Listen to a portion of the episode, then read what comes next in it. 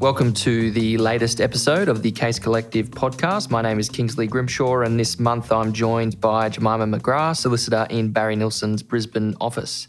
On this episode, we'll be considering what it means to take reasonable precautions under an insurance policy, the circumstances in which a court will rectify a policy to reflect the intentions of the parties, and the circumstances in which it won't.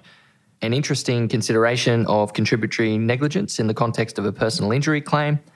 And finally, the assessment of damages in the long running saga of the Scenic Tours class action involving some not so luxurious European river cruises. So, without any further ado, Jemima, please kick us off. Thanks, Kingsley. So, the first case I have for you is out of the Victorian Court of Appeal, which recently found that compliance with statutory conditions are not an absolute requirement under a public liability insurance policy, as long as an insured has taken reasonable precautions. The case, certain underwriters at Lloyds of London and Dillon Scaffolding Proprietary Limited involved an incident where an apprentice plumber was carrying a piece of guttering on a scaffold erected by the defendant insured when he hit the overhead power lines and was electrocuted. As a result of the incident, the apprentice plumber brought a common law claim for damages for personal injury against the insured. The Victorian Work Cover Authority also issued proceedings against the insured, and WorkSafe prosecuted the insured in connection with the incident. During the WorkSafe proceedings, the insured pled guilty to a charge that it failed to ensure that a permit for the scaffold works had been obtained and that any scaffolding works in that zone were carried out in accordance with the permit. As a result of the common law and Victoria Work Cover Authority proceedings, the insured made a claim on its public liability insurance policy, which was held with underwriters at Lloyds of London. The insurer denied indemnity on the basis that the insured failed to comply with two conditions of cover in the policy one relating to compliance with statutory requirements and safety regulations, and the other relating to compliance with the Australian standards. However, the insured argued that it ought to be indemnified as it had complied with a general condition in the policy, which stipulated that the insured, at its own expense, shall take all reasonable precautions to prevent personal injury or property damage and cease any activity which may give rise to liability under this policy. As a result, the insured joined the insurer as a third party to both the common law proceeding and the Victorian Work Cover Authority proceeding. At trial, the judge found that the requirements under the policy to comply with the regulations fell within the realm of reasonable precaution requirements and on this basis, the issue turned on whether the insured did take reasonable precautions. In this regard, Her Honour Justice Forbes was not satisfied that the insured had not taken reasonable precautions, as it had notified the site supervisor of the need to obtain the permit. The insurer was not happy with this decision and sought leave to appeal on two grounds. The first was on the basis that the clauses in the policy relating to the regulations were not reasonable precaution clauses, and the second, that the insured had not taken reasonable precautions. The Court of Appeal followed the New South Wales Court of Appeal's decision in Buxton Proprietary Limited and Waybe, which held that the New South Wales equivalent of Section 34 of the Victorian Occupational Health and Safety Act prevented an insurer from relying on a breach of the Act to avoid coverage under an insurance policy. On this basis, the Court of Appeal determined that it would undermine the commercial purpose of the policy if the requirement to comply with the regulations required absolute compliance. Rather, the policy required the insured to take reasonable precautions to comply with those conditions. However, the Court of Appeal did allow the appeal on the second ground, which was on the basis that reasonable precautions would have meant that the insured ensured that the relevant permit was obtained and that any safety conditions were adhered to before erecting the scaffold, which had not been done. This decision helps to provide guidance for insurers and claims managers on the practical implications of the reasonable precaution condition and other statutory conditions in a public liability policy when considering whether to grant indemnity. However, it also illustrates that the requirement to comply with statutory regulations is not an absolute standard and will be considered in accordance with the precautions that were undertaken by an insured.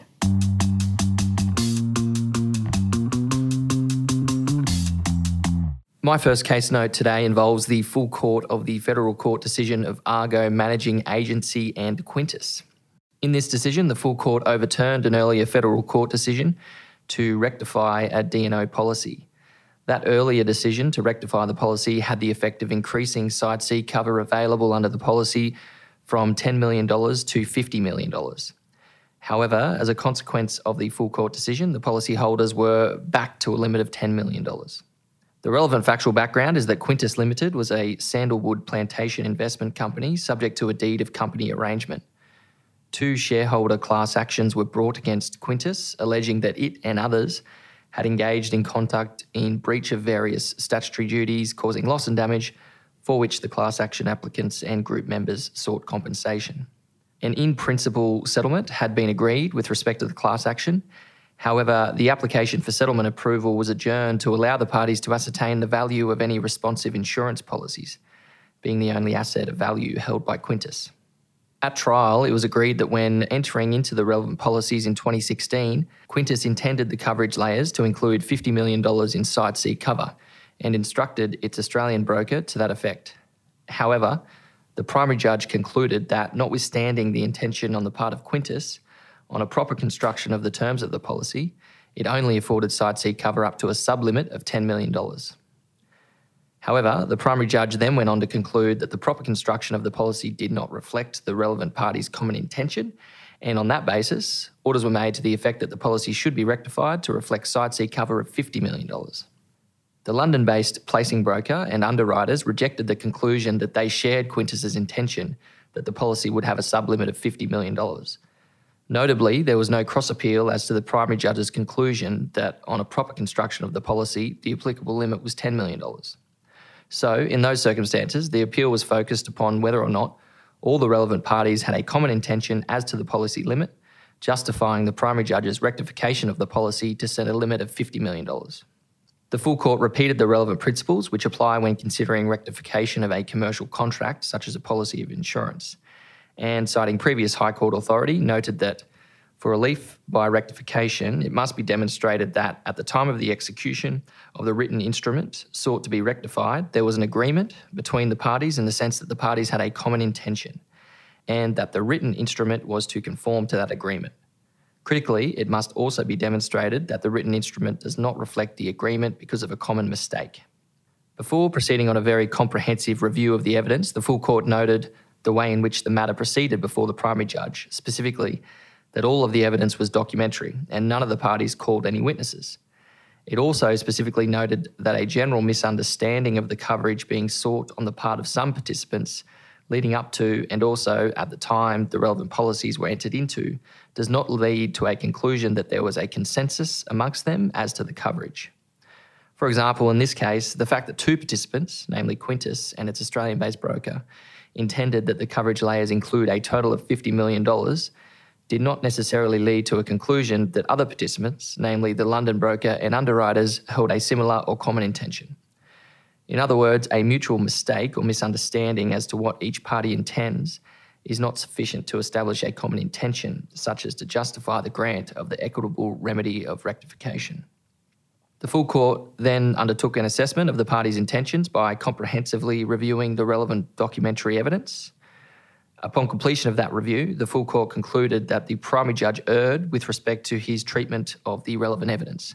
Specifically, it was determined that on an overall weighting of the evidence, it could not be established to the requisite standard that all parties intended the policy to provide cover of $50 million. Based on that conclusion, the full court ruled there was no common intention available on the evidence sufficient to displace the written terms of the policies, which, according to the uncontested finding of the primary judge, provided cover of only $10 million. This case demonstrates the evidential burden to be overcome in establishing an insurance policy or any other commercial contract ought to be rectified. Also, the case highlights the importance of clear and direct communication about important policy considerations such as coverage limits in order to avoid uncertainty, which often results in lengthy and costly disputes.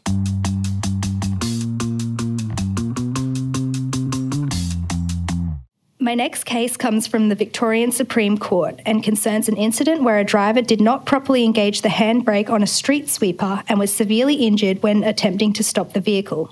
The issues before the court were number one, whether the defendant breached its duty of care to the plaintiff to avoid foreseeable risk of injury, and number two, whether the plaintiff had overwhelmingly contributed to the incident by attempting to stop the vehicle. But first, some background. The plaintiff was a 49 year old former professional athlete, and after migrating to Australia in 2002, began competing in ultramarathons. Between 2012 and 2015, the plaintiff worked as a personal care attendant in aged care at the same time as obtaining a certificate in work health and safety and an advanced diploma in occupational health and safety. In May 2017, the plaintiff was placed with the defendant through a labour hire arrangement in the position of a street sweeper driver. The plaintiff had a medium rigid truck licence and was provided with two weeks on the job instruction, which predominantly involved observing other drivers. After that period, the plaintiff began operating street sweepers alone. The type of vehicle involved could vary, and while the vehicles were automatic, they did not have a park gear position. To secure the vehicle, the handbrake had to be engaged while the vehicle was in neutral.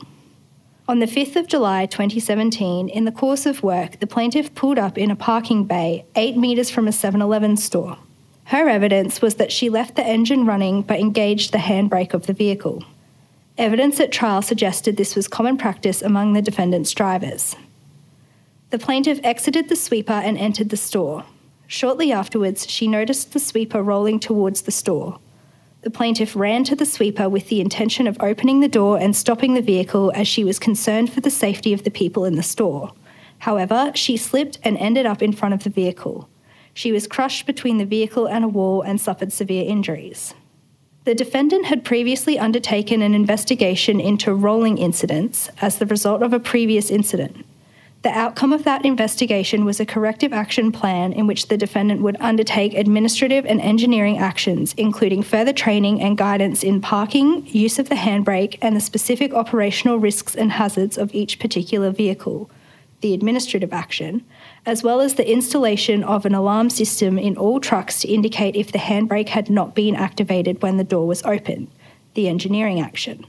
The court found the defendant had no record of when the administrative action had been completed, and there were only limited records regarding the engineering action, indicating that it had been delayed.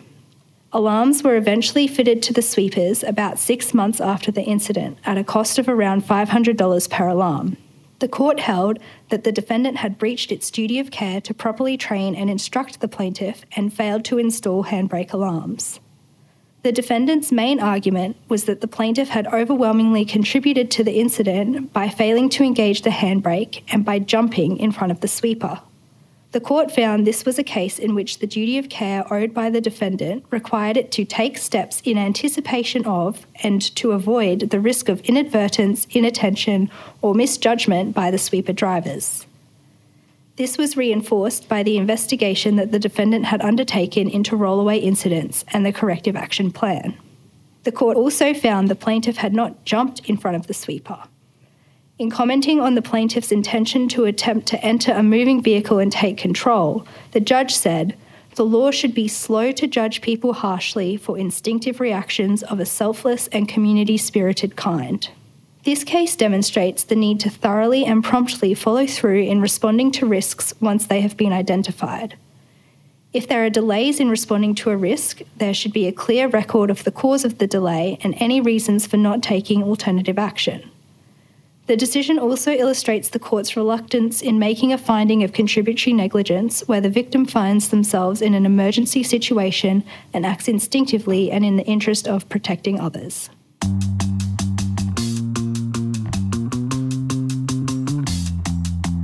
The final case for today is the New South Wales Supreme Court decision of Moore and Scenic Tours. This matter involves a class action brought against Scenic Tours, which, as you may know, is a company that markets and operates luxury European river cruises. The plaintiff and 31 group members purchased cruises with Scenic departing between May and June 2013. However, due to poor weather conditions, the cruises were severely disrupted, and a large amount of the time allocated for luxury cruising was in fact spent on much less luxurious buses. Between 2017 and 2020, Decisions were handed down by the New South Wales Supreme Court, the Court of Appeal, and then the High Court. Following the High Court decision, the case was remitted to the New South Wales Supreme Court for the determination of damages. The principal task of the court was to determine each group member's entitlement to damages under the various heads of loss under the Australian consumer law.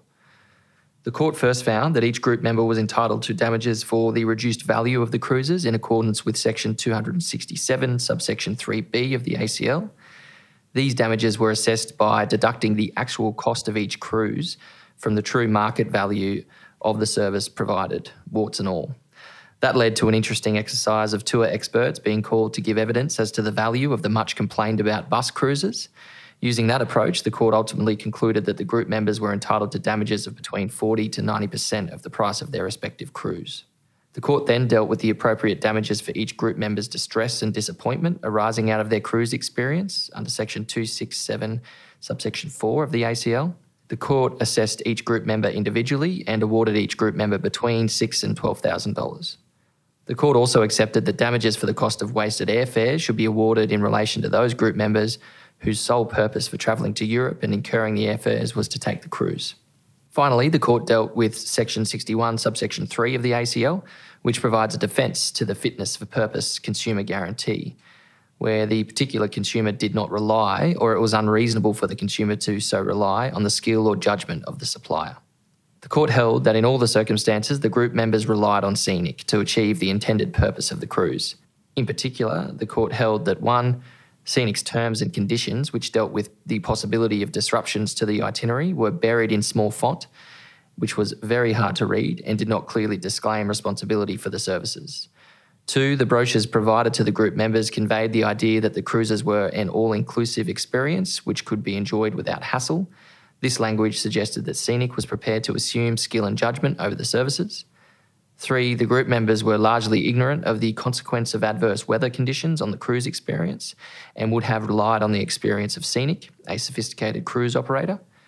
And four, a group member's decision to take out or not to take out travel insurance was not relevant to whether the group member reasonably relied on Scenic's judgment with respect to the purpose and results to be achieved by the provision of the services. This decision is another example of the court's approach in interpreting the ACL consumer guarantees in a common sense manner, consistent with the reasonable expectations of a consumer, particularly with reference to the Section 61 defence under the ACL.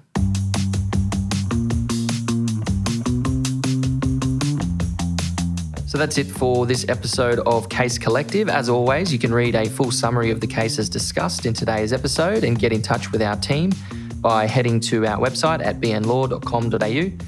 And if you'd like to hear more, make sure you subscribe on Podbean or Apple Podcasts. Until next time.